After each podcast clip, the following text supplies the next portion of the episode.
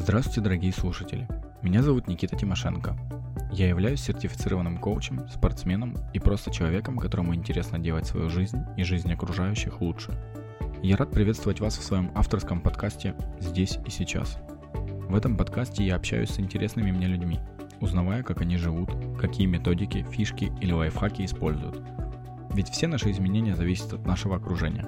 Так почему бы нам самим не сделать это окружение лучше? Время словно песок, высыпающийся сквозь ваши пальцы.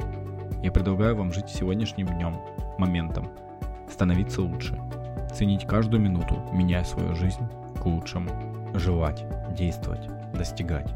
Здесь и сейчас. Если вам нравится данный подкаст, напишите мне об этом в отзывах iTunes. Эти пару минут, которые вы для этого выделите, придадут мне огромнейший заряд для дальнейшего развития данного проекта. Ссылка на отзывы находится в описании подкаста. Гость сегодняшнего подкаста Яна Франк. Яна – художник, блогер и автор книг. Яна является автором бестселлера «Муза и чудовище». Это книга о тайм-менеджменте для творческих людей. После общения с Яной можно с уверенностью сказать, что Яна является творчески организованным человеком с волевым характером. В подкасте мы поговорили с Яной о том, как она ведет блог, о распорядке дня, о распределении времени, о жалости к себе и о методиках тайм-менеджмента из книги Яны. Да и вообще о том, как Яна все успевает – Надеюсь, подкаст получился довольно насыщенным и полезным.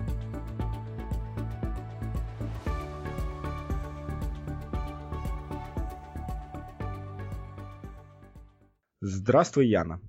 Здравствуй.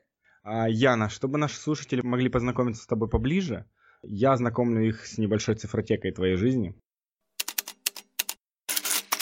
Яна Франк. 9 авторских книг, более 20 оформленных книг, 3 года борьбы с раком, Топ-10 в рейтинге русскоязычных блогов. 33 тысячи подписчиков в блоге. Более 5 тысяч постов. 2,5 миллиона пользователей в месяц посещаемость блога. Яна, я ни в чем не ошибся? Вроде нет. Ну, эта цифра все время меняется, но сейчас ну, так. В среднем это хорош, хорошие цифры, довольно-таки. Хорошо, Яна, а расскажи, пожалуйста, немножко о себе нашим слушателям, те, кто знаком, знакомится с тобой в первый раз в нашем подкасте. Ну, я иллюстратор, проработавший еще сколько-то лет дизайнером, потом вернувшийся к иллюстрации. Большинство меня знают по моему журналу, в который я блог, блогу, в который я сначала писала всякие истории про свою дизайнерскую жизнь и иллюстраторскую. А потом я 14 лет назад заболела, и мне некоторое время было не о чем писать, кроме как а, писать заметки из больницы. И о том, как я снова попала в больницу, еще попала в больницу, еще из нее не выберусь и так далее. А потом, естественно, на этом закончилась вся вообще моя карьера. И мне сказали, что она в таком виде продолжаться больше не может. И я пыталась в другом каком-нибудь виде ее начать, несколько раз неудачно. И, в общем, читатели моего блога смогли как-то пронаблюдать это все как в некоторые реалити-шоу так сказать, все мое падение на глазах у всей аудитории и попытки подняться с переменным успехом. Ну и вот это примерно в это время блог стал популярным, уж я не знаю почему. Людям, наверное, интересно смотреть, как другие люди барахтаются. Ну, моя аудитория была очень милая, лояльная, поддержала меня. И, в общем, с тех пор я пишу блог, э, сконцентрировалась теперь на иллюстрации, потом со временем стала э, издавать книжки, и вот сейчас так пополам занимаюсь иллюстрацией и продажей товаров с моими иллюстрациями и книжками. Яна, а по поводу блога, расскажи, как ведешь его? Есть у тебя какой-то подход? Ты это делаешь систематично или только тогда, когда хочется? Это хороший вопрос. В принципе, если что-то делать только когда хочется, оно обычно не работает. То есть все-таки для того, чтобы ну, блог был читаемым и жил, да, был живым, нужно это делать регулярно. И совсем вот, ну, постоянно бесперебойно, бесперебойно чего-то хотеть невозможно. Иногда это делаешь как работу, просто понимаешь, что, ну, вот сегодня мне немножко не до него, но надо что-то написать, иначе там завтра будет пусто. Вот, у меня такие моменты бывают. Но, конечно же, точно так же, как рисование, я понимаю, что это возможно делать только тогда, если очень сильно нравится. Потому что если бы мне часто приходилось себя заставлять, я бы уже все это бросила сто раз. Ну, потому что я действительно хожу в этот блог как на работу. Сейчас вот есть чудесная программа уже несколько лет, которая подсчитала, что я в среднем на написание того, что там на, вот находится, трачу 50 часов в месяц. То есть это больше 40-часовой рабочей недели. Ну да, неплохо так. Больше четверти своего рабочего времени. Кстати, эта же программа говорит, что я примерно вот 40 часов в неделю и провожу за компьютером активного времени, то есть как раз 40-часовая неделя получается, и больше четверти своего рабочего времени я трачу на блог. Понятно, что это нужна к этому определенная страсть, иначе ни один человек не будет добровольно этим заниматься. Это же большей частью все-таки хобби. То есть блог помогает мне продавать мои товары, находить моих заказчиков, но это не является такой работой, которую вот делаешь по часам и которая по часам оплачена. Это все-таки больше удовольствия, развлечения, общения. И, конечно, в этом большой, очень-очень большой процент удовольствия и хобби, и страсти, и вообще, ну и привычки вообще писать и записывать то, что происходит. Вообще писать дневники – это хорошая привычка. Я иногда очень многие вещи нахожу просто, которые мне самой хочется вспомнить, что там было три года назад или когда-то точно было, и я просто иду и нахожу в собственном блоге записи. То есть я под... на самом деле у меня записи часто о чем угодно, но я прекрасно помню, в каком контексте они написаны, и по ним могу очень многое восстановить, найти. Так что я сама там активно роюсь, нахожу свои записи и ориентируюсь. Закоулки. Закоулки мысли, да? Хорошо, я понял. А скажи, вот все-таки интересно больше о методике. Как ты это делаешь? Ты вот просыпаешься и все, ты, ты себе говоришь, так, мне первым делом надо сесть, написать статью в блог. Или как это? И как вот с идеями? Возникают какие-то идеи у тебя? Ты их куда-то фиксируешь, если у тебя под рукой нет сейчас компьютера, например? Ну, вообще, честно говоря, я утром просыпаюсь, и первая мысль у меня только не открывай блог. На этом все остальное закончится. Это у меня первая мысль, надо сесть, рисовать, а не ну, блог. Я видел, у тебя там бывали такие моменты, что ты прям вот что-то написала, и все, четко закрыла ноутбук, закрыла там ноутбук или что-то, выключила, и все. А потом на утро да. только, только открыла. То есть, я так понимаю, ты себя уже и контролируешь в том, чтобы меньше времени в нем проводить. Ну, по крайней мере, я э, очень сильно забочусь о том, чтобы правильное время тратить на правильные вещи. Вот, например, у моего любимого Любищева, труды которого очень много, большой вклад внесли да, в то, как я свою собственную эту систему организовала, которая описана в одной из моих книг, Любищев писал о том, что бывает время разного качества и занятия разного качества, и нужно в правильное время делать правильные вещи. Например, если человеку труднее всего рисовать или там, делать научную работу, учиться, то нужно это делать в те часы, когда больше всего сил и лучше всего варит голова. Поэтому я утром просыпаюсь, у меня самое лучшее активное время, когда я хорошо соображаю, я собранная, у меня руки не дрожат. Это утром первые часы, и я их трачу на рисование. То есть я не сажусь читать мейлы и там болтать, потому что иначе я просто лучшее время проболтаю. Поболтать можно и ночью, когда уже рука не рисует и голова не варит. Поэтому я первым делом сажусь рисовать. Я быстро просматриваю почту на предмет того, не горит ли какое-нибудь срочное задание от заказчиков – и закрываю почту. Заглядываю в ЖЖ просто, чтобы посмотреть все живое, ничего не обвалилось, там, не знаю, нету какой-нибудь актуальной катастрофы, там какой-нибудь, не знаю, спам-бот или тролль всех съел или что-то такое. Если ничего такого не вижу, закрываю. Иду на минимум 4 часа рисовать. Между этим, в принципе, я как бы пишу посты о том, что меня волнует, что мне перебегает дорогу, что меня саму интересует, о чем я думаю. Поэтому я просто привыкла, что ну, люди о каких-то темах, которые их волнуют, они там могут за чаем с мамой поговорить, не знаю, с мужем обсудить, с детьми. А я еще, помимо этого, завела себе привычку обсудить это со своей аудиторией. То есть, если какая-то тема меня волнует, я про нее еще и пост напишу. Поэтому, когда такая тема перебегает мне дорогу, я ее записываю в список. У меня прямо на десктопе висит вот записка Notes desktop notes. Я в эту записку записываю тему, про которую я хотела написать, чтобы не забыть просто, о чем я хотела написать. И когда я порисовала, и у меня наступает вечером два часа, отведенных для написания чего-то, я сажусь и смотрю, что там в списке, что я написать хотела, и пишу длинные посты.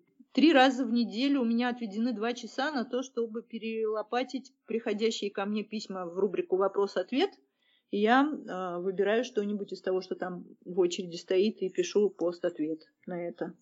Хорошо, а скажи, вот э, ты утром просыпаешься, проверяешь там важную почту и так далее, заходишь в ЖЖ, ничего mm-hmm. ли там не случилось. Не сбивает это все-таки вот с этого как раз правильного времени? Нет, у меня на это 15 минут отведено и все. А, это та- ты таймер себе ставишь? Да, ставлю таймер. Вот, да. Вот это, и знаю, что он тикает, и что сейчас все. То есть я почту буквально себе вот оставляю три письма, которые, ну, больше трех-пяти не бывает самых важных, да, то есть важное письмо это вот у меня там, не знаю, моя вот партнер по бизнесу Юлия Соловьева, да, она мне пишет там, пришли картинку, вот это надо вот в печать переделать, а здесь нужно там это изменить, вот такие откладываю, или там, если есть текущий иллюстраторский заказ там с изменениями, откладываю в папку, все, это потом просматривается по мере проделывания этой работы. Просто задание потом делается первым. А в ЖЖ буквально вот 5-10 минут, буквально открываю, смотрю, все на месте, ЖЖ не обвалился. Иногда бывают какие-то ошибки. Например, у меня всегда в 7 утра выходит отложенный пост. Я пишу посты в любое время, но я их откладываю на там, длинный пост, откладываю на ближайший день, где в 7 утра нет длинного поста, чтобы каждое утро в 7 утра выходил длинный пост и остальные более короткие распихиваю по каким-то другим местам. Это о чем вот это, что в то время, когда нет длинного поста, это как-то можно в ЖЖ видеть, да? Я просто не в курсе. Ну, конечно, существует список отложенных постов, то а, есть, и там как расписание, да, формируется? Там виден список, например, сейчас у меня до 20 числа в каждом дне на 7 утра поставлен, поставлен некий написанный длинный пост. Я недавно села и написала их штук 10 за вечер, и поэтому у меня они там теперь стоят. С отсрочкой, получается. А я всегда пишу с отсрочкой. Меня, я никогда не пишу пост в 7 утра. У меня вот каждый... говори, говоришь про это все. Это же как раз то, что надо слушателям. Таймеры, вот эти отложенные посты. Это вот самое-самое такое интересное, все эти фишки, которые остаются за кадром, скажем скажем так. Ну, я думаю, что это очевидно, что если каждый божий день у человека в 7 утра выходит пост, понятно, что он его не в 7 утра писал. Не, это само собой. Я имею в виду вот, вот эти фишки по поводу того, чтобы заранее писать посты в плане за несколько дней. Я об этом имел в виду. Ну да, я просто сажусь. Ну как, у меня бывает так, что я много рисовала, работала, и у меня просто сегодня вот э, вечер там дня, а завтра не, нету, все, нету ни одного отложенного поста вообще. Вот нету. Такое тоже бывает. Иногда у меня посты на месяц отложены вперед, иногда пусто. Если я вижу, что поста нет, я сажусь, открываю либо список тем, о чем я длинное что-то хотела написать, либо самое простое, это вот любой из вопросов-ответов, коих всегда отложенных 100 штук, и пишу для начала длинный пост на завтра, чтобы утром читателям было развлечение, потому что я знаю, мне это люди пишут, что очень многие утром открывают ЖЖ, чтобы за чаем прочитать первую длинную статью, это их развлечение к завтраку. Соответственно, они к нему привыкли, я привыкла им его обеспечивать, и мне это, с другой стороны, гарантия, что я проснусь и уже увижу какое-то обсуждение. Тоже. Это твой долг прям гражданский уже перед аудиторией. Ну, мне приятно, что люди чего-то ждут, и, конечно, интересно им что-нибудь написать, а с другой стороны, это у меня тоже свое удовольствие, потому что в первую же паузу, которая у меня будет с утра, я сяду за своим чаем посмотреть, чего люди пишут. Это очень интересно вообще. Иногда вообще потрясающие вещи бывают, какую-нибудь хрень напишешь, и прям пол же приходит возмущаться и думаешь, да что ж такое, прям написала безобидную вещь. А с другой стороны, как что-нибудь такое глубокомысленное напишешь и три комментария. Вот тоже очень интересно наблюдать, например, за нравами в этом смысле.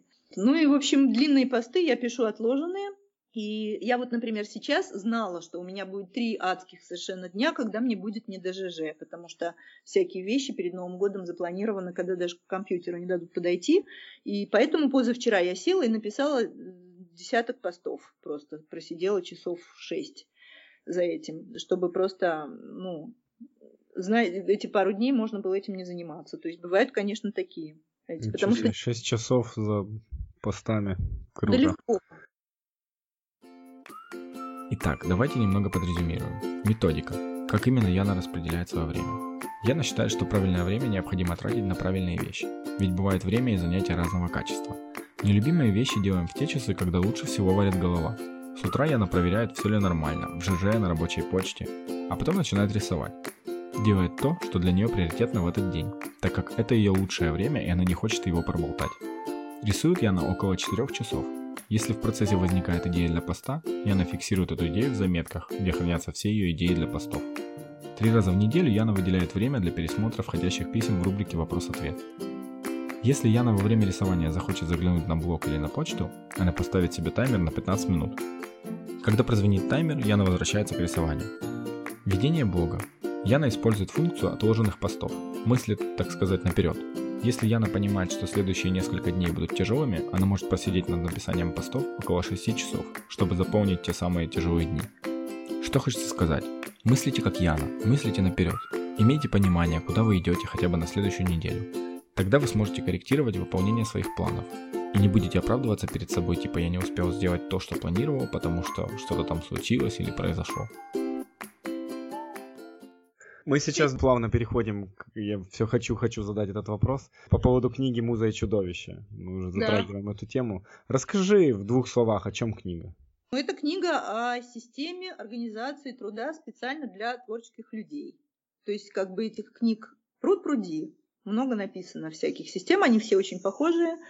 И я ими всеми активно пользовалась и искала свое, и в конце концов пришла к некой своей модели – потому что мне очень всегда хотелось много делать и много успеть, и в какой-то момент стало ясно, что без организации это не, не получится.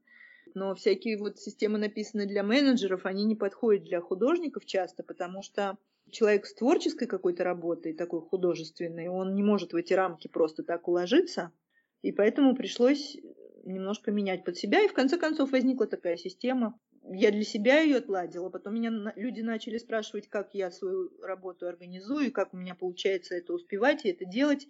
И когда я обнаружила, что я одни и те же вещи в 25 раз рассказываю, я поняла, что надо просто их записать уже вот в том порядке, в котором я их рассказываю.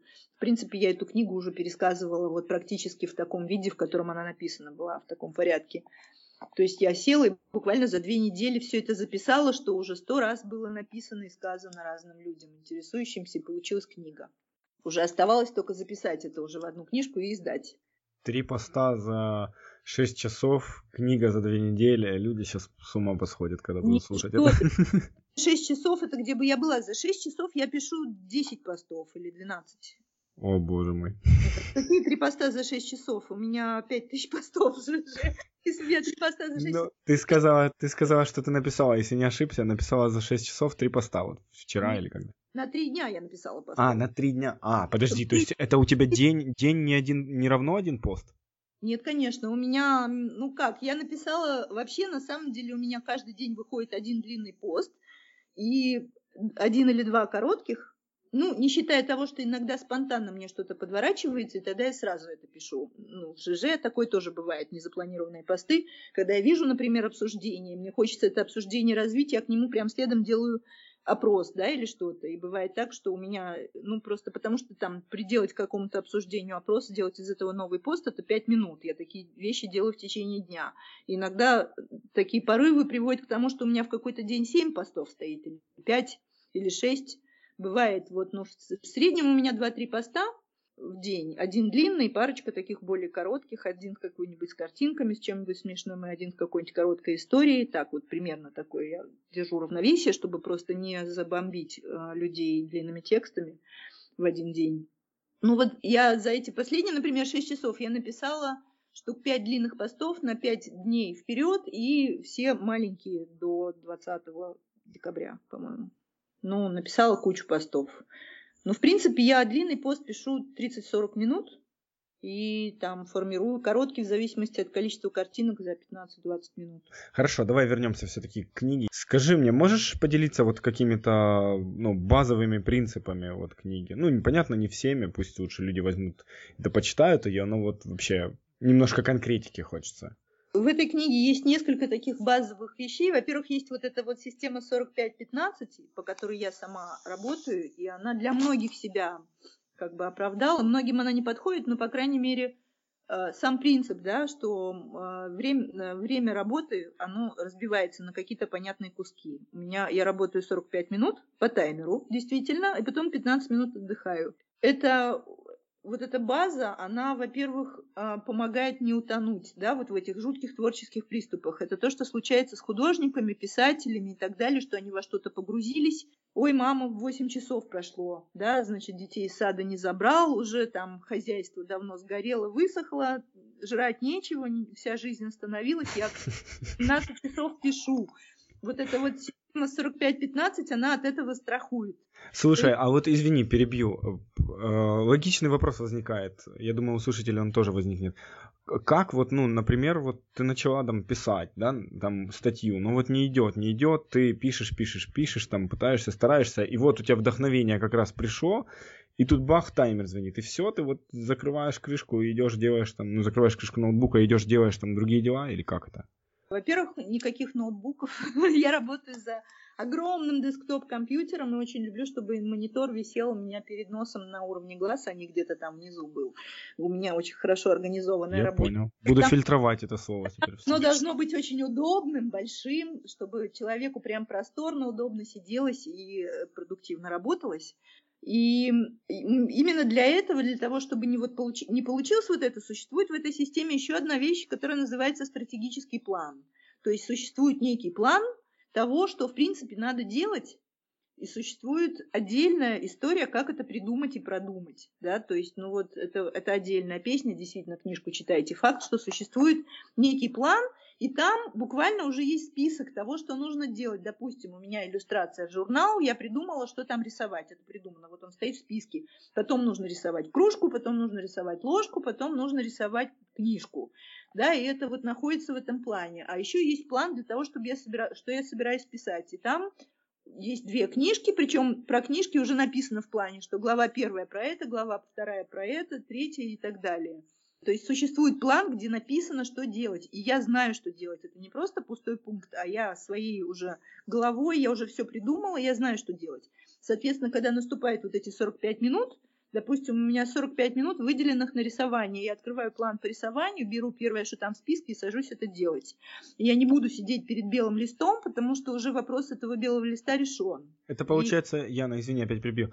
А, это получается, как вот э, есть такая методика, как э, шаги для обезьянки, если разделить э, мозг там свой на, на... Есть обезьянка, да, и есть там э, человек, грубо говоря. И вот обезьянка все время любит какие-то простые действия. То есть я так понимаю, что ты делаешь как, ну, четкое действие, да, постановка такая, что нарисовать кружку, там, такую-то, такую-то, такую-то. Ты открываешь, таймер ставишь, открываешь, видишь, да, это перед собой, и ты уже знаешь, все, надо сделать четко вот это, и все. То есть думать... Ну, конечно, потому дум... что э, как бы очень многие задания, вообще нельзя сделать задание, пока оно является какой-то абстрактной горой до горизонта, да, нельзя писать книжку просто в смысле «я хочу писать книжку». Должна быть идея книжки, должна быть структура книжки. Я всегда, когда пишу книгу, я сначала пишу оглавление. Этот прием я подсмотрела у Петра Демьяновича Успенского, который писал, и он потом так и публиковал свои книги. Он писал список глав, потом под каждой главой он короткими тезисами писал, о чем будет глава. Заодно это очень хорошо страхует от того, чтобы не повторяться, да, что в одной главе уже описано, теперь в следующей главе этого уже не будет. То есть у него такой маленький абзац получался тезисами, что в какой главе. А потом, вот после этого я садилась, глядя прямо непосредственно в этот список, каждую главу расписывать до полноценной главы. Потому что так непонятно, а с чего, где начинать и где заканчивать писать, писать 300 страниц. Это же вообще что море необъятное, оно ничего кроме отчаяния не вызывает. А так у человека перед носом план, 38 глав, в каждый там 10 тезисов, которые вот когда их написал, можно увидеть, в каком порядке их писать. Думаешь, так, это надо написать раньше этого, иначе будет непонятно. То есть это заодно сразу становится наглядно, можно пересортировать, и потом просто глядя в этот план, садишься и его отрабатываешь. Это понятное задание, структурированное, уже продуманное, которое легко выполнять. Там нечего думать, то есть есть что думать, да, но уже как бы понятно, в каком направлении двигаться. Есть план.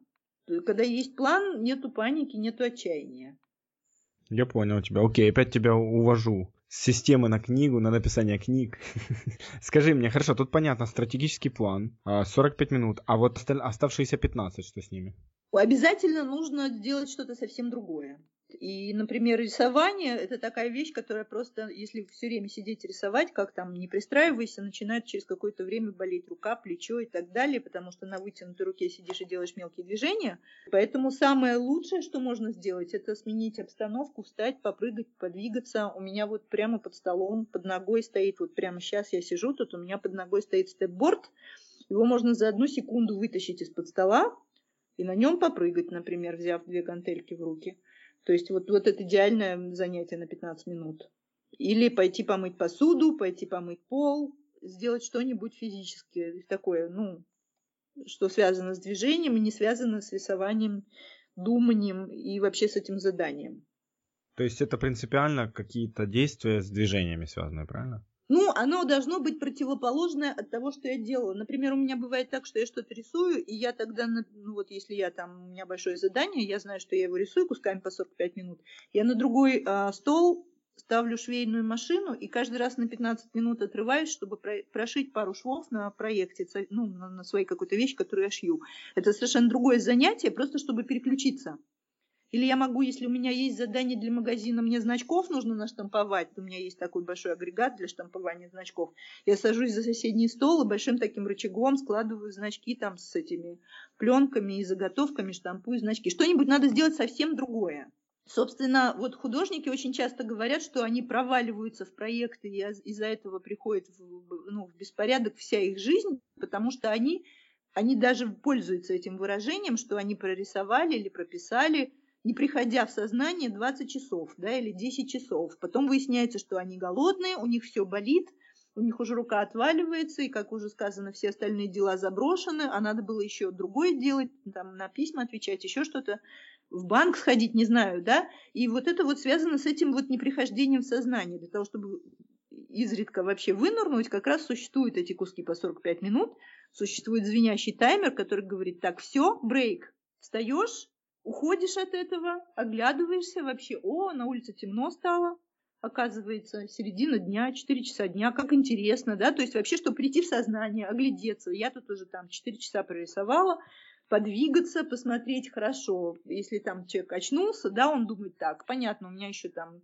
осталось сколько-то часов на то, чтобы выйти в магазин на почту, вот это надо сейчас сделать. То есть, ну, чтобы вообще вспомнить о других делах, вот полезно отрываться после этих 45 минут, ну и потом э, в работе часто очень, особенно если что-нибудь не получается, заходишь в тупики, и там тоже полезно отвлечься, потому что даже через 15 минут на свежую голову все выглядит иногда иначе. Поэтому продуктивность работы сильно повышается, если через каждый минимум час переключаться на что-то совсем-совсем другое. Да, согласен с тобой, прикольно. А слушай, а скажи мне, вот у тебя уже есть опыт, как долго э, вообще мозг привыкает к вот этому переключению 45-15? Я имею в виду тех людей, которые вот решили попробовать эту систему, и у них же не сразу, наверное, получается. Есть ли какие-то понимания, как долго это происходит? У многих э, в первое время случается так, что они на 15 минут идут делать что-то другое, и просто через 15 минут таймер звучит, и они говорят, э, ну я тут что-то начал, и погружаются на 3 часа в другое. И потом не возвращаются к работе. Это такой известный баг, например, первый. Но это чисто вопрос дисциплины. Через 15 минут таки бросить то, что делалось там, тоже неважно, закончил, не закончил, и вернуться и пойти работать опять. Вот. А так, в принципе, к этому привыкать не надо. То есть это просто надо решить для себя и заставить себя оторваться в тот момент, когда этот таймер звучит. Причем от того и от другого, и от работы, и от отдыха. Хорошо, я тебя понял. Вопрос дисциплины. Окей, а скажи такой вопрос. Всем ли подходит эта система, или она подходит только творческим людям? Это принципиальная разница, или э, обычным людям, не творческим, э, тоже она подойдет? Ну, во-первых, вообще ничего не существует, что подходит всем. Да, это нонсенс. Ничего не подходит всем. Конечно же, кому-то подходит, кому-то нет. И, и очень многим подходит э, с некоторыми модификациями, что тоже нормально и замечательно. Да, многие люди, например, э, время изменили, да, или там какие-то детали, части этой системы. Некоторые вообще взяли из нее только кусочек. Но в целом подходит, ну, конечно же, и не всем профессиям. Я не знаю, мне трудно сказать про все прям работы на свете, я не знаю, как они протекают. Но мне очевидно, что там люди, которые стоят за конвейером, да, или работают где-то на каком-то потоке, они подчиняются правилам этого потока и не могут там встать уйти через 45 минут или еще что-нибудь. Но, в принципе, подходит тем, кто работает более или менее самостоятельно над чем-то, может как-то хотя бы в каких-то пределах э, свое время планировать, то есть действительно встать, бросить работу и потом продолжить, и кто сам в определенной степени решает, какие задания ему делать в каком порядке. Что бы это ни было, менеджмент или, я говорю, написание музыки, текстов, да, я не знаю что. То есть, в принципе, подходит всем кто сам решает, что ему делать. Собственно говоря, в этом-то вся проблема, что когда ты знаешь, что тебе надо делать, потому что тебе это дают, там вопросов нет, там другие проблемы, да, например, на фабрике. Никто не раздумывает ни над каким белым листом, что мне делать, там ясно, что делать. А эта система очень много занимается вопросом, вот как придумать, как продумать то, что человек делает сам, потому что это под его ответственностью находится. Соответственно, подходит всем, кто вот эти решения должен принимать сам. Хорошо. Скажи, пожалуйста, вот э, стратегический план. Тут понятно, э, составляешь план действий, да, а как вот ты проводишь, э, ну, проводишь ли ты планирование дня, когда, во сколько? Ежедневно это происходит или на еженедельной основе? Как это у тебя? Я не провожу планирование дня на предмет когда и во сколько. У меня есть календарь, который, в общем-то, абсолютно так же выглядит, как вот то, что вот э, находится в книге «Муза и чудовище», да, и еще в книге «365 дней очень творческого человека». Точно такой календарь у меня лежит. И у меня там есть вот точно так же э, часы, где написано вот куски так называемые по 45 минут, да, и то, что находится между ними. И у меня каждый день отмечено 5 или 6 часов таких, которые нужно отработать чем-то совершенно конкретно запланированным. Это не значит, что я в другие часы ничего не делаю, но в другие часы я уже делаю что-то на свое усмотрение, ну, в зависимости от э, авральности ситуации. Но 5-6 часов распланировано строго. И у меня в календаре написано рисовать вот в эти часы, там, 3 часа с утра рисовать, 2 часа писать, там, столько-то часов писать книгу и так далее. Там не написано, во сколько это, не написано, что я в это впихну. Я каждый день сажусь на свои три часа рисовать и смотрю, что стоит на очереди в стратегическом плане. рисую то, что там на очереди. Либо план меняется, если я посмотрела утром почту и что-то выдвинулось, потому что стало более срочным, потому что это надо сделать и отправить, потому что кто-то ждет. И у меня также не написано время, то есть я вообще, я уже писала об этом, я встаю, когда я выспалась, к счастью, у меня есть такая возможность. Я считаю, что бесполезно вставать раньше, чем выспался, будет вообще потерянный день. То есть я встаю, когда я отдохнула, Обычно это не так уж и поздно. Завтракаю плотно, потом я сажусь, и вот тут у меня начинается первый час. Я ставлю таймер. То есть первые три часа я бесперебойно работаю, час работаю, 15 минут отвлекаюсь, то есть 45-15, три раза. После этого там обычно встаю, делаю первый какой-то перерыв. Или самое позднее, после четвертого часа встаю, что-нибудь ем. Обычно ухожу в спортзал, если мне в этот день надо в спортзал. Это как раз часа полтора. И потом сажусь, отрабатываю еще три обычно подряд. Но я могу их отработать и не подряд. Факт, что вот эти вот там 5-6 часов, которые в плане находятся, я их точно отработаю. А остальное, как получится, как я себе разрешу, в зависимости от того, сколько срочных дел. Хочу уточнить. Э, смотри, вот первые вот эти три часа, ты уже э, в эти первые три часа делаешь э, элементы ну, действия из стратегического плана? Или да, ты во второй половине? Нет, вот я села, у меня утром первые три часа, вообще первые три часа железно в каждом дне это рисование. Вот, вообще, творчество чисто. Да, и иногда четыре. Рисование угу. это у меня там, вот рисование это у меня план. Кружку дорисовать такую-то, не знаю, покрышку для айфонов и иллюстрацию первую по пятую для книжки текущей. То есть у меня есть план, если я, то есть я рисую товары, да, для этих товаров у меня есть план, который мне присылает моя Юлия, там есть вот что на, за, на эту неделю надо дорисовать кружку, дорисовать ткань для зонта и еще что-то. То есть я это делаю, потом после того, как это отработано, я смотрю в план по книжке. У меня всегда есть какая-то текущая книжка, и там страница 25, следующая картинка вот к такому-то тексту. Открываю ее и рисую ее. То есть я 3-4 часа рисую что-то, что по плану. Либо у меня есть заказной какой-то проект, для него тоже я собиралась минимум каждый день час или два рисовать, и там тоже по плану сегодня иллюстрация такая-то для страницы такой-то, или там у меня, не знаю, 10 иллюстраций с определенной темой, и вот это, сегодня на очереди третья. То есть я сажусь и эти три часа рисую то, что как раз для рисования на очереди стоит.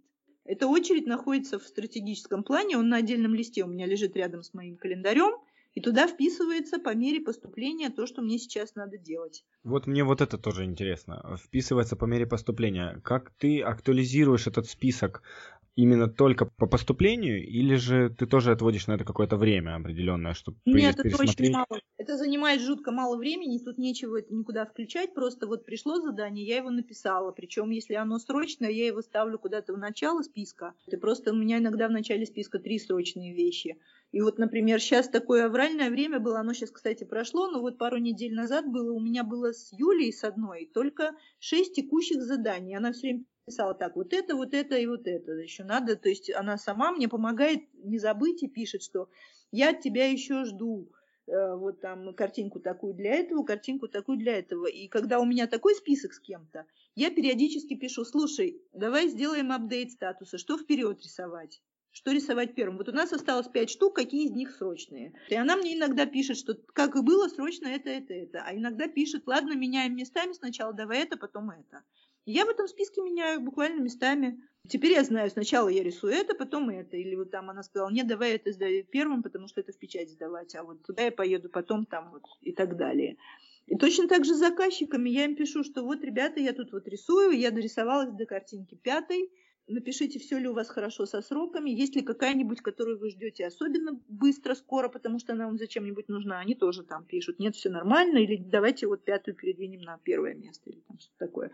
То есть я периодически просто всех опрашиваю, все ли у меня, ну, то есть с теми планами, которые касаются других людей, буквально спрашиваю, как там с приоритетами, все ли правильно до сих пор. У меня иногда пишу, у меня список такой, это, это правильно ли он, и согласны ли вы или хотите что-нибудь передвинуть. Я готова делать, поменять порядок вещей, которые в очереди.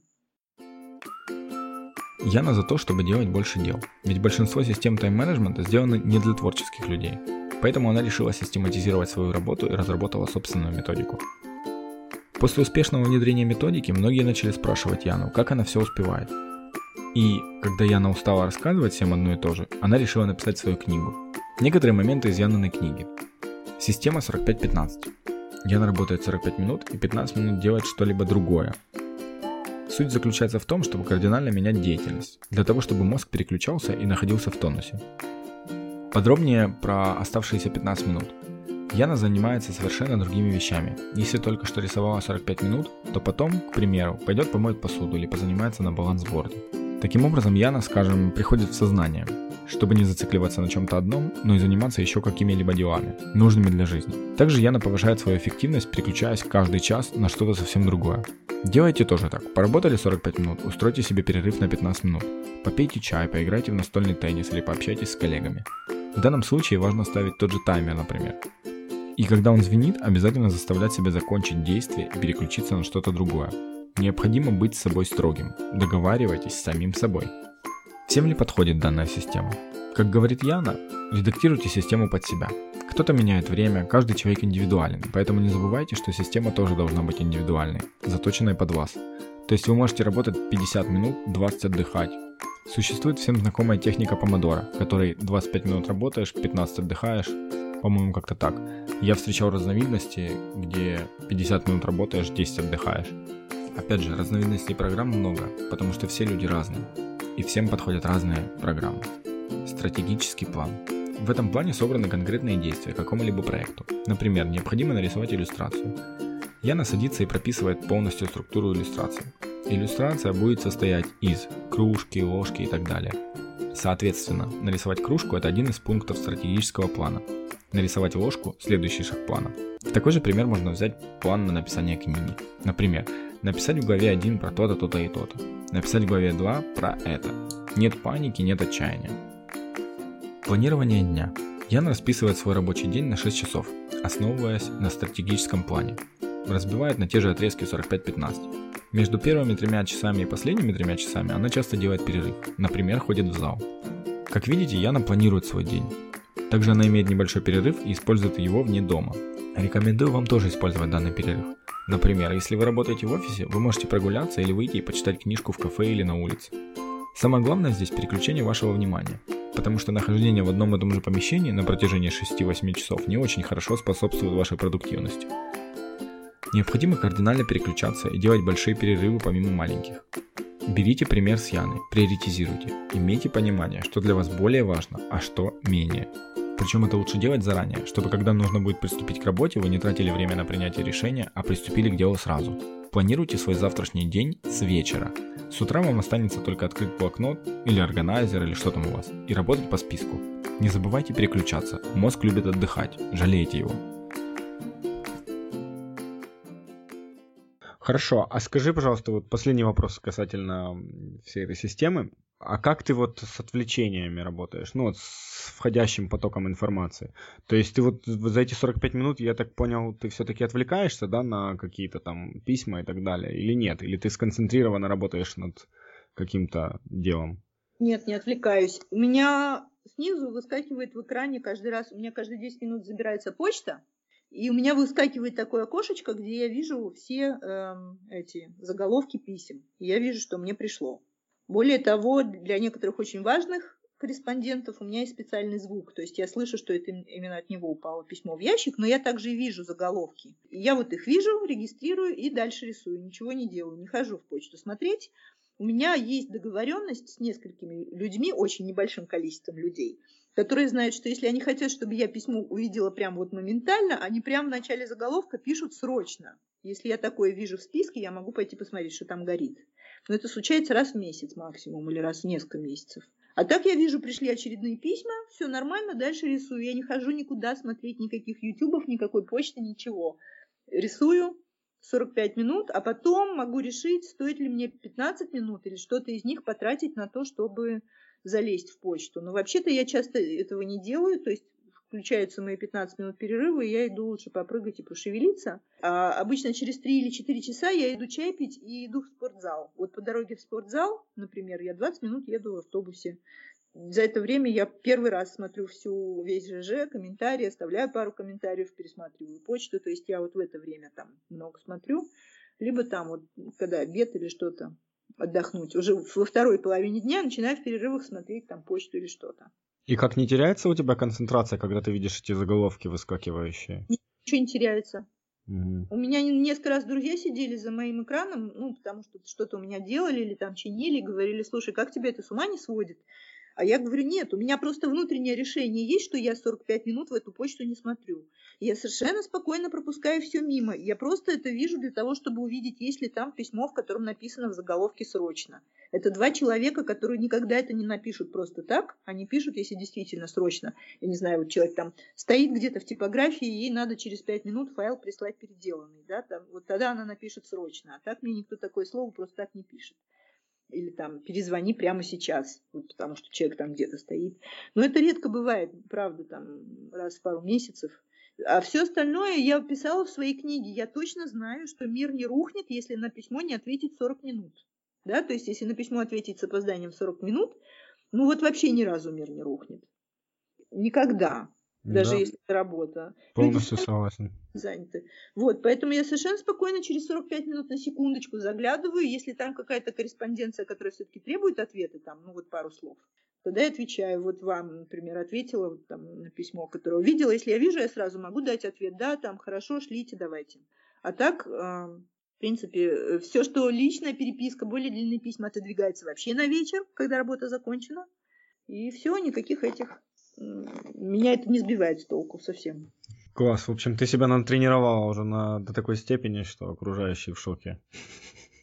Почему? Нет, ну я тоже зависаю, провисаю. Просто когда у меня есть вот эти три лучших часа жизни, да, вот как писал Любищев, эти первые часы или там те часы, в которые человек активнее всего, да, он активен, ему хорошо работается, у него голова варит. Это самое драгоценное время жизни просто. Это вот лучшее время нашей жизни, он так его и называл.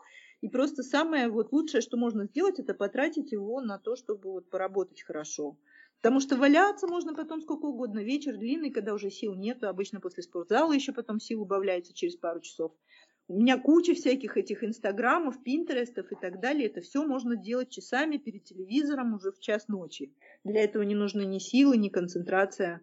Поэтому это все спокойно отодвигается туда. У меня достаточно времени вечером, чтобы такой фигней заниматься. Я с удовольствием зависаю в интернете, туплю на чужих кисулечек, на YouTube с большим удовольствием на какие-то там платьишки, тряпочки и все такое. Ну, после того, как день уже прошел, ну, времени на это не жалко, когда сил на лучшие вещи нет.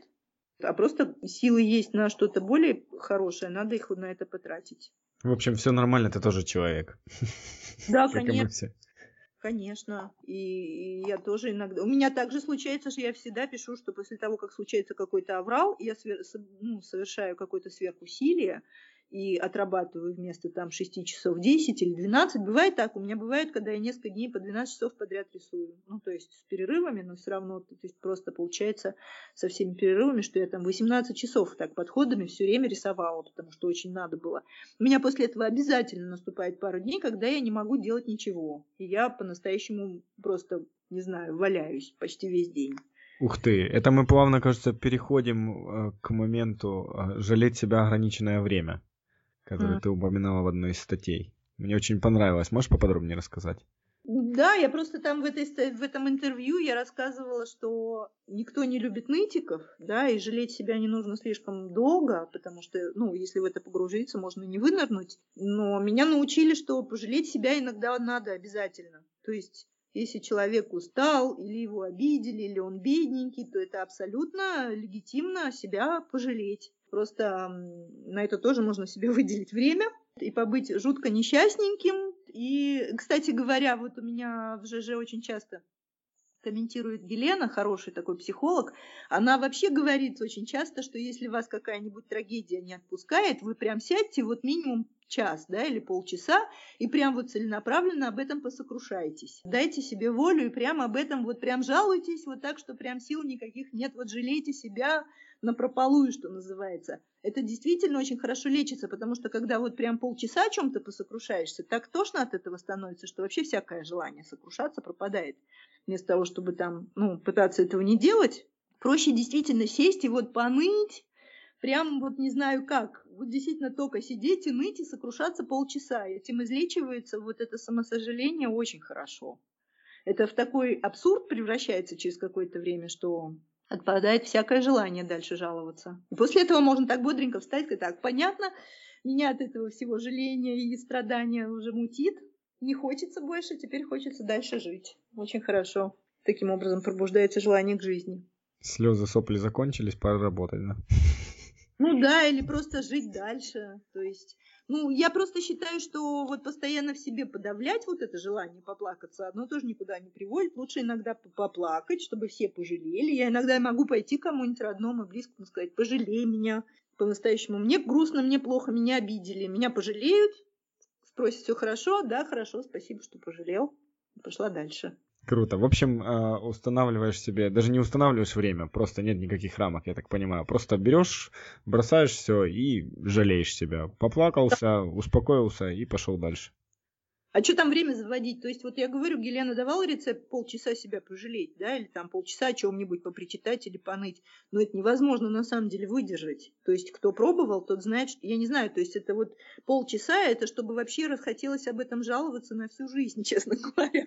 Ты же за полчаса уже переживешь все круги театра абсурда, уже сам это не думать, не слышать, не видеть не сможешь. То есть вообще-то там пару минут честного, искреннего себя жаления обычно любую проблему исчерпывает довольно хорошо. Да, прикольно. Но человеку много не надо. Ну, ты, ты просто, по-моему, если не ошибаюсь, в интервью говорила, что там чуть ли не день, не два, да, было такое, что вот ты прям так хорошенько себя перезагрузила, скажем так. Имеется в виду что, жаление или отдыхание? Отдыхать можно... Я могу отдыхать до четырех дней. Обычно после четырех дней у меня наступает вот это, что не могу больше отдыхать, хочу что-то делать. И начинаю хотя бы рисовать. А ты на выходных работаешь, рисуешь, да? Нет, я на выходных не работаю. Выходные это у меня э, выходные обязательно, да. То есть я обязательно делаю два выходных в неделю. Они у меня таки находятся в субботе и в воскресенье. Ну так, просто чтобы у жизни была определенная структура и было ощущение, что неделя началась и закончилась. И я только в виде большого исключения передвигаю выходные куда-нибудь в другое место, но это осознанно, чтобы они все равно остались двумя выходными днями. Но я в выходные дни тоже что-то рисую, просто рисую какую-нибудь хрень в свое удовольствие, никак не привязанную к работе. Просто потому, что мне хочется. Ну, иногда могу там в какой-то выходной ничего не нарисовать, там позаниматься другими делами. Но я в выходные дни по-настоящему делаю, что мне вздумается, и ничего не делаю рабочего. Mm, то есть захотела рисовать, рисуешь, да? Да, не захотела, не рисую, захотела, валяюсь, захотела, общаюсь. Я часто на выходные зову гостей, чтобы поболтать пару часов с кем-нибудь. Отдых не планируешь вообще в основном? Ну, вот именно выходные планы строишь или не строишь? Нет, не строю ничего. Ну как, вот если я кого-то позвала, то у меня, значит, вечером гости. Угу. А так нет. Потому что как бы выходной для того, чтобы делать, что хочешь. Не хочешь, не делаешь. Скажи, пожалуйста, вот еще одна фишка твоя, заряд музыкой. Видел, что ты используешь разные плейлисты для разных дел. Отдельно для работы, отдельно для приготовления еды. Можешь об этом рассказать нам? Ну, на самом деле, это э, меня попросили просто перечислить музыку, под которую я что-то делаю. Но я не отношусь к меломанам, которые все делают под музыку. Например, все тексты я обязательно пишу в глухой тишине. Я не могу ни, при присутствии никакой ни музыки, ни телевизора писать. То есть, когда я пишу, здесь тихо, соответственно, очень много часов в день тут тихо и ничего не включено. Но когда я рисую что-нибудь, я включаю иногда музыку. Честно говоря, в последнее время я все реже включаю музыку и все чаще включаю Siri, которая мне зачитывает разные тексты, потому что я стала плохо видеть, и пока я вообще ничего не видела, я приучила себя к тому, чтобы заряжать в планшет все тексты, которые я собираюсь прочитать или хотела бы прочитать, кучу длинных постов и статей, и мне просто его планшет зачитывает слух, лежа рядом со мной. Поэтому я в последнее время почти не слушаю музыку, а чаще всего слушаю какой-нибудь там пост новости. Просто, собственно, смысл того поста был в том, что у меня музыкальный вкус очень странный, и он очень сильно сформирован тем, что я 25 лет живу в Берлине, да, и у Берлина, то есть помимо того, что в Германии своя музыкальная культура, у Берлина еще очень своя, которая на меня очень влияет. Поэтому плейлист у меня очень своеобразный. Да? Опыт показал, что я несколько раз публиковала в своем ЖЖ какие-то музыкальные произведения, которые я слушаю или которые мне нравятся, или там новые произведения коллективов, которые я там ждала. И каждый раз после такой публикации в моем ЖЖ наступает глухая тишина, ни одного комментария, потому что люди вообще не знают, что сказать. Я понимаю, что это совершенно другой мир, никто это не слушает, никто это не понимает, и всем это кажется странным. И просто люди ничего не пишут, чтобы меня, наверное, не обидеть. Вот. Ну, хорошего им сказать вообще нечего по этому поводу потому что я слушаю очень такого, много очень такого берлинской музыки, и немецкой в том числе. Собственно, об этом был этот смешной плейлист тогда. Но я не очень много слушаю музыки, я очень много работаю в тишине. Слушай, ну вот э, это я понял. Вот мне очень понравилась фишка с Siri. Я сам там стараюсь в свободное время там все время слушать или аудиокниги, да, или там слушать там где-то на фоне какое-то что-то интервью или какое-то видео там и так далее. Но вот именно фишка с Siri, то, что закидывать всякие посты. Ты как это? Ты все это кидаешь прямо ну там в один файл какой-то, да, и потом запускаешь Siri или как? Да нет, я просто себе делаю там закладки, что я хотела прочитать. А, ну, например, некоторые, я, у меня есть некоторые блоги, которые я читаю, и с ними, вот непосредственно в них Siri плохо читает, потому что там сам сайт загружен кучей каких-то, не знаю, динамических баннеров или чего-то. Поэтому я эти э, просто страничку уже можно сохранить как PDF, да, чтобы читать ее офлайн вот в книжке. И некоторые тексты глаже и лучше читаются, если их просто вот так сохранить как PDF, потому что там легче маркировать текст, и Siri меньше захлебывается вот этими всеми динамичными штуками от сайта. Либо если я там что-то вижу где-то, я иногда сама себе просто посылаю через Telegram ссылку из компьютера, чтобы она вылезла в планшете. Вот, открываю, потому что в компьютер я не заставила себе зачитывать тексты. В компьютере очень такая хромая программа, которая это делает, а Siri очень непривередливая. Поэтому я просто кладу рядом с собой планшет и открываю все тексты, где я сама себе через Телеграм накидала ссылок.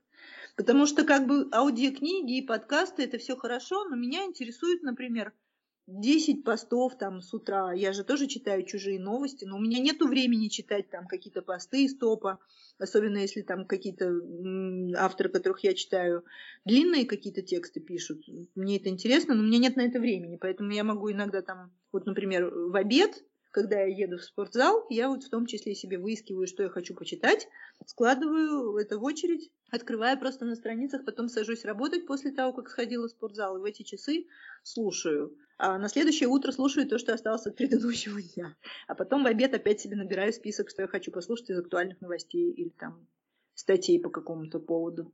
Ну, потому что так можно еще новости просто и какие-то интересные статьи отовсюду послушать. Не, ну реально, да, потому что у меня, знаешь, сначала такое впечатление возникло, я подумал, ты там чай пьешь минут 15, читаешь все эти статьи, ну, это, тебе же надо быть в курсе этого всего. Ну вот Сири, это вот реально такая классная фишка, надо будет ее. Я чай пью, я читаю комментарии, потому что на комментарии иногда надо там отреагировать, там я в своем ЖЖ смотрю комментарии, смотрю там реакции своих читателей. Кстати, Siri может также зачитать целую э, кучу комментариев, но это хуже, потому что если там ветки большие сворачиваются, то их надо все разворачивать, чтобы она их прочитала. Это все не так немножко удобно. Но тоже можно. Если еще мало, раз, мало закрытых веток, то можно и всю э, комментарий. Но тогда, но это немножко неудобно, потому что Siri тогда зачитывает от каждого комментария дату, автора и так далее. Поэтому комментарии я предпочитаю читать за чаем а вот там новости, статьи какие-то, которые меня интересуют. В том числе, вот, например, мне же интересно о чем-то написать в ЖЖ, какие-то материалы. Я же это тоже откуда-то все беру. Статьи там научные, которые меня интересуют, или там о чем-то, о спорте, о диетах, о еще чем-то там. на какие-то темы. Это же все когда-то прочитать надо о чем я пишу, для того, чтобы по этому поводу что-то написать. Вот мне это Сири читает, пока я, например, рисую. У меня есть такая рутинная работа, когда рисунок нарисован, и его надо красить еще примерно столько же, сколько его отрисовывали. Там, в принципе, думать особо не надо, сидишь, раскрашиваешь. В такое время прекрасно можно слушать статьи. Работа со входящим потоком информации. Большую часть информации у Яны занимает почта – она договорилась, что если необходимо выполнять что-то срочное, это указывается в теме письма. Только тогда Яна заходит и просматривает. Она просто настроила себе попап, который выскакивает на рабочем столе при получении письма. В этом попапе видна тема письма. И в этой теме указано, насколько срочно данное письмо. YouTube, соцсети ЖЖ Яна если и смотрит, то либо во второй половине дня в 15-минутные перерывы, либо когда едет в общественном транспорте на тренировку или с тренировки. По словам Яны, первые три часа самые драгоценные поэтому лучше их потратить на что-то полезное для вас. Поэтому даже какие-то соцсети, развлекательные чаты и так далее стоит откладывать на вторую половину дня. Таким образом вы будете тратить на них время тогда, когда вы менее продуктивны. Жалеть себя – ограниченное время. Если я на чем-то расстроена или обеспокоена, она не подавляет себе эти чувства и эмоции. Она садится и просто думает об этом полчаса. Больше не получается. Посидели, поныли. Потом настолько тошно становится, что плюешь на это все и идешь работать. Также Яна может долго и много отдыхать после насыщенных будней. Например, за два дня сделал объем работы, который планировала сделать за три дня, потом может позволить себе один день ничего не делать и просто отдыхать. На выходных Яна делает то, что в удовольствие. Выходные не планирует, не работает. Если рисует, то только в свое удовольствие. Так что, дорогие слушатели, что хочется сказать? Во-первых, не забывайте себя хвалить и вознаграждать. Во-вторых, не забывайте отдыхать. И в-третьих, полностью отдавайте себе свои выходные под отдых. Старайтесь не работать во время выходных. Не берите работу на дом. Как говорится, кто не успевает сделать свою работу в срок, плохо работает, либо берет на себя больше, чем может сделать. Поэтому либо пересматривайте то, как вы работаете, либо переоцените объем работы, который вы делаете. Возможно, он слишком велик и вам стоит его делегировать. Соотношение музыки и работы. Пишет Яна в полной тишине. Рисовать иногда может под музыку. В основном Яна использует Siri в своем планшете, которая зачитывает ей интересные статьи или новости, которые Яна предварительно сбрасывает себе через Telegram или просто сохраняет. Это очень крутая фишка и хотелось бы добавить тут от себя. Используйте свое время с пользой. Если куда-то идете или едете, слушайте подкаст или аудиокнигу. Делайте какую-то механическую работу, включите себе на фоне ролик с YouTube за завтраком не листайте соцсети, а почитайте лучше книгу через мобильный телефон или позанимайтесь в приложении для английского языка 10 минут. Видите интересный материал и понимаете, что сейчас нет времени и вы можете погрузить на него надолго, сбросьте себе его через Telegram. В конце концов, в Фейсбуке есть функция «Сохранить», на YouTube есть функция «Посмотреть позже». Также можно использовать сервис Pocket, через который можно сохранять с мобильного, чтобы потом просматривать на ПК и наоборот. Все давно продумано для вас. Предлагаю переходить тогда к заключительной рубрике. Я тебя попрошу взять в руки свой смартфон. Я так понимаю, это iPhone, раз это Siri. Я сейчас сижу перед планшетом. А, перед планшетом. А основ, основные у тебя приложения на планшете или на телефоне? На планшете. Угу. Я в какой-то момент поняла, что я могу пользоваться телефоном только для звонков, потому что я ничего там не вижу и большей части угадываю то, что там написано. Поэтому я там практически ничего не могу читать, только вот позвонить. А ты, кстати, не пробовала, там же увеличивается шрифт? У меня все увеличено до туда, угу. до, до куда только можно увеличить. Мне этого мало, я слишком плохо вижу. А в планшете как раз хватило. То есть в планшете тоже выставлены самые большие буквы, но просто тут все покрупнее, и как раз вот э, тут я дошла до этой границы, где все видно. Расскажи, пожалуйста, топ приложений, вот топ-5 топ-10 приложений, которые ты используешь на планшете? Pinterest, Instagram, Tumblr, ну, естественно, да, то есть это графические мои mm-hmm. всякие, где я собираю картинки и занимаюсь репостами картинок. У меня есть в Тумблере блог, куда я складываю картинки не свои, все, которые использую для иллюстрации своих постов. Там тоже большая коллекция каких-то картинок, которые мне понравились у других. Там миллион репостов, и я туда хожу, и все там иллюстрации для постов, чтобы проиллюстрировать пост.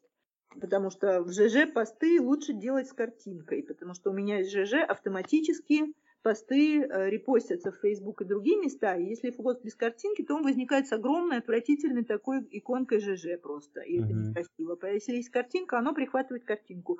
Поэтому я там складываю где-то картинки. То есть у меня есть Pinterest, я, по вечерам я смотрю Instagram, Pinterest и Tumblr и откладываю себе то, что мне там понравилось. Собственно, у меня вот я сейчас вышла все-таки на десктоп, и первые мои все приложения, они, конечно же, в первых рядах после вот уже упомянутых на четвертом месте Fat Secret, который считает мои калории, туда записывается все до грамма, что я ем. Знаю, знаю, да, такое. Вот.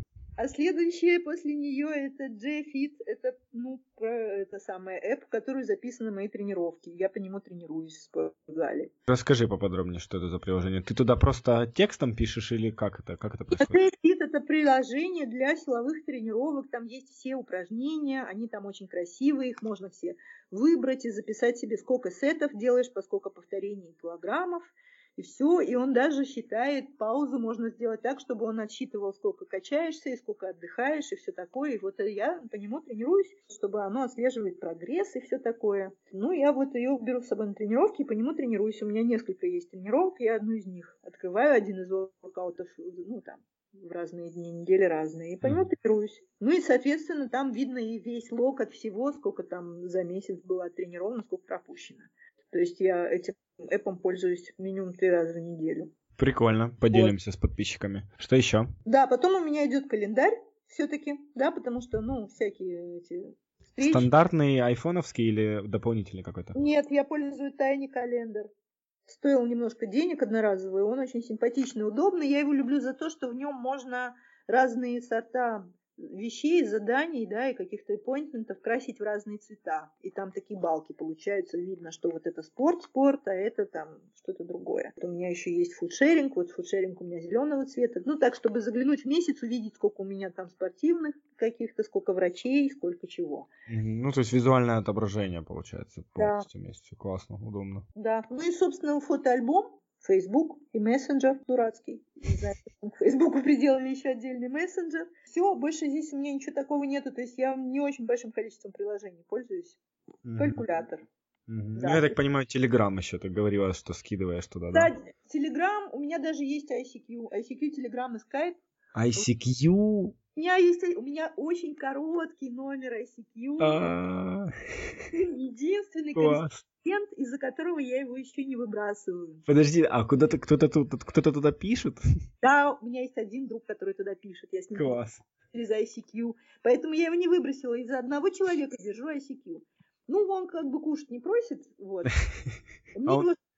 потому что номер такой короткий, у меня вообще очень такой древний номер там. Ну и еще у меня очень часто пользованное приложение, которое тоже на первой странице находится, это очень специфическая берлинская штука – это расписание берлинских автобусов и вообще всего транспорта. Это в Берлине очень важная вещь, потому что тут транспорт ходит с точностью до минуты, любой. И поэтому, например, я пришла в спортзал, я смотрю, э, вот я тренируюсь и вижу, что там ближайший автобус, на котором я могу ехать домой, один через 9 минут, другой через 7 минут и один через 14 минут. И я могу так прикинуть, чтобы выйти прямо на остановку из спортзала, прямо вот точно и не ждать ни одной минуты тогда я тренируюсь прям до упора и выхожу прям вот к автобусу. Ну, вот для этих целей в Берлине все все время прикидывают, как им на что пересесть и куда им это. Сэкономить время, правильно? Ну да, ну чтобы просто точно, то есть у нас действительно, если написано, что автобус придет там в 9.07, он придет точно в 9.07, и можно с учетом этого выйти точно на остановку. И я очень часто куда-то еду к сроку, в Берлине это абсолютно реально сидеть, работать и вот прям по часам через три минуты встать и выйти и попасть прямо вот на подъезжающий автобус. А раньше от работы не отрываться, потому что зачем? у меня был пост по этому поводу смешной, что вот есть такой сорт людей, которые сидят до последней секунды работают, и потом ровно вовремя выходят и спокойно, без спешки доходят до куда надо, точно срок. Вот я всегда до последней минутки работаю, потом встаю, беру сумку, ухожу и приезжаю куда-то. Поэтому у меня хорошо функционирует вот этот берлинский фудшеринг, куда я встала, вышла и там через полчаса вернулась назад, продолжила работать. Круто. Ну, у нас тоже такие э, пытались запускать, но так как у нас транспорт не так все-таки ходит отважно, как в Берлине, не взлетели эти приложения, причем они выходили, выходили, уходили, выходили, уходили, все время какие-то возникали. Хорошо, а, Яна, напоследок, какой-нибудь совет, напутствие дай нашим слушателям, какой-то свой принцип жизненный, Ой, вот в свете всех вот этих вот систем организации труда и попыток успеть все и провернуть все, я вот всегда говорю, вообще надо не забывать, что живем для счастья. Это мне, к счастью, все время моя партнерша по бизнесу напоминает. Вот как совсем зашьешься, она говорит, слушай, ну в принципе-то живем для счастья, в конце концов, если вот совсем вот не рисуется, не лезет, не работается, не успевается, догори оно синим пламенем. Счастье дороже. То есть хорошо все успевать, хорошо со вдохновением работать, хорошо с любовью делать свое дело, хорошо, если платят за то, что нравится, и хорошо заниматься тем, что доставляет удовольствие. Но если вот в конце концов вот что-то не вылезает ни в какие планы, не успевается никаким тайм-менеджментом и не впихивается куда надо впихнуться, я предлагаю не относиться к этому слишком серьезно. И еще Любищев писал, что очень хорошо все посчитать, вот все все время до секунды посчитать, распланировать, только для того, чтобы потом сесть и вот это все отпустить, два часа ничего не делать, плевать полным осознанием того, сколько время можно было перемыть чашек, перед, там, писать табличек, я не знаю, там, переделать каких-то мелких заданий. Иногда нужно просто вот быть счастливым и отдыхать, и вообще и никуда не гнаться ни зачем. Супер. Как раз позитивная нота, на которой можно и завершить наше интервью. Итак, какие основные приложения, которые могут быть полезны вам, использует Яна? Fat Secret рассчитывает калории. G-Fit – физические упражнения. С помощью них также можно отслеживать прогресс. Tiny Calendar – календарь с визуальным отображением типов событий.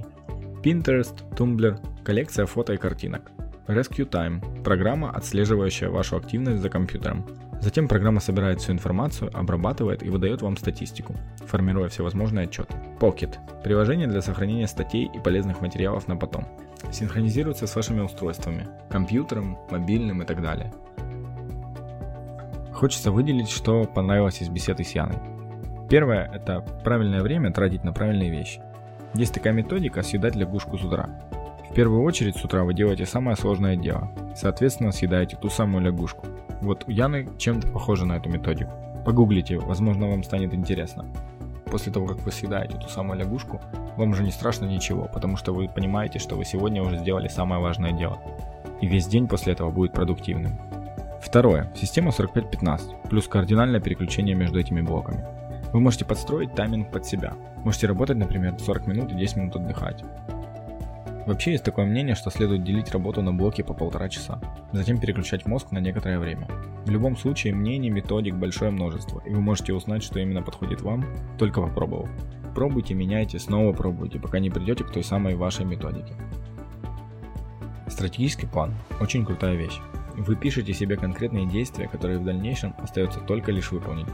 К тому же вам легче распланировать все эти действия. Вы можете увидеть, что может быть не успеваете за неделю сдать проект. И либо ускориться, либо заранее понимать, что нарушаете дедлайны, не укладывайтесь в сроки. Тут важно не подходить к этому фанатично, иначе вы можете просто-навсего зацикливаться на самом составлении плана, а не на его выполнении. А иногда проще начать просто делать, поэтому ищите золотую середину. Работа с входящей информацией. Яна сделала определенный внутренний фильтр, по которому она может определять, срочное дело или нет. Это очень правильно, потому как иногда вы можете даже не замечать, что целый день занимались работой только лишь с входящей информацией. То есть вы делали не то, что планировали, а занимались чьими-то делами. Siri. Надиктовка Siri это ужасающий классный инструмент. Берите пример с Яной, используйте свое время качественно. До этого я слушал аудиокниги или подкасты, но теперь я буду знать, что есть еще и Siri, которая может просто зачитывать мне даже те же, например, книги или интересные статьи. Это очень классно. Цените свое время. Если делаете какую-то механическую работу, используйте это время. В целом, беседа с Яной мне очень понравилась. Она очень целеустремленный человек. Она прекрасно понимает себя, умеет с собой договориться и ценит свое время. У нее есть чему поучиться. Благодарю вас за прослушивание. Напоминаю, что все системы, методики и ссылки находятся в описании подкаста. Подписывайтесь на канал в Telegram, ссылка также в описании. Для редакции одного подкаста я затрачиваю колоссальное количество часов. Это был мой первый опыт, так что буду рад за ваши отзывы. Оставляйте их на iTunes, они будут поднимать подкаст выше в рейтинге, и тогда больше людей сможет его найти. И мотивация для развития подкаста будет выше. Ставьте лайки, добавляйтесь в друзья. Любая ваша активность даст мне понять, что я на правильном пути. Ну а я желаю вам совершенствовать свою жизнь, прокачивать свою продуктивность, помнить, что все в ваших руках. Жить настоящим сегодняшним моментом, ценить этот момент, превращать свои мечты в цели, идти к ним и достигать успеха. Наслаждайтесь, развивайтесь, становитесь лучше. Здесь и сейчас.